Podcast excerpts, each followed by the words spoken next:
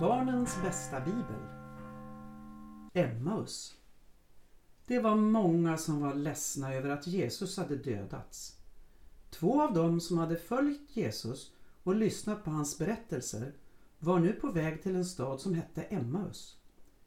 Från Jerusalem var det ungefär två timmars promenad och de gick och pratade om allt som hade hänt de senaste dagarna. Plötsligt fick de sällskap av en man de inte kände igen. Vad pratar ni om? frågade han. Vi pratar om Jesus, en profet och kung som blev utlämnad till romarna och dödad. Men nu säger de att hans grav är tom och att en ängel sagt att Jesus lever. Och några säger att de sett Jesus vid liv. De har sett spikhålen och allt. Då sa mannen till dem, men förstår ni inte? Det var ju så här det var sagt. Messias, kungen, måste lida och vara med om allt detta. Och så började han berätta för dem om Adam och Eva, om Mose och faraos dotter, om Babels torn, om de tio plågorna i Egypten, om David och Goliat.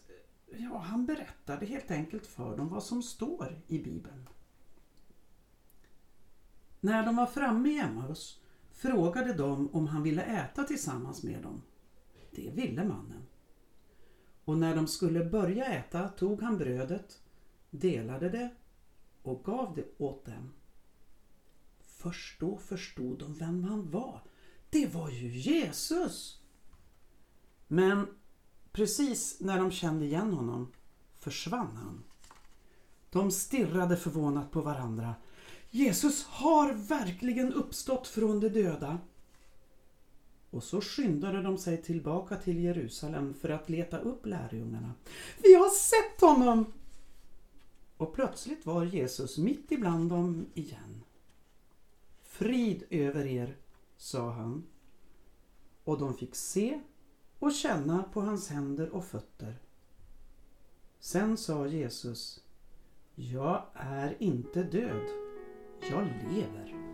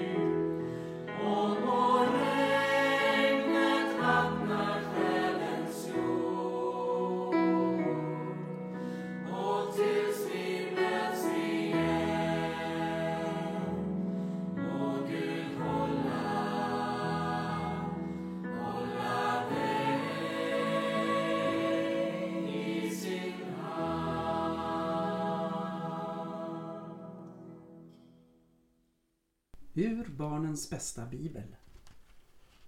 Den heliga anden. Men Jesus kunde inte stanna kvar på jorden. Han skulle återvända till Gud. Därför samlade han lärjungarna och sa Jag måste lämna er. Men var inte oroliga. Jag sänder er den heliga anden istället. Den heliga anden kommer att hjälpa er och vara med er. Gå därför ut i världen och gör alla folk till lärjungar. Döp dem i Faderns och Sonens och den heliga Andens namn och lär dem att hålla buden. Och jag är med er alla dagar till tidens slut. Så gick lärjungarna ut i världen för att berätta om vad de varit med om. Och tack vare att de gjorde det så känner du nu till berättelserna i den här boken. Den heliga anden gjorde att de kristna kunde förstå varandra oavsett var de kom ifrån. Och genom den heliga anden så talar Gud till oss, precis som Gud talade till Mose, Hagar och Maria. Genom den heliga anden kan du och jag be till Gud än idag, på vårt språk. Vi kan be innan vi lägger oss. Vi kan gå till gudstjänst och vi kan fira nattvard precis som Jesus och hans lärjungar gjorde när de delade den sista måltiden. De första kristna sammanfattade senare sin tro ungefär så här. Vi tror på Gud som har skapat allt.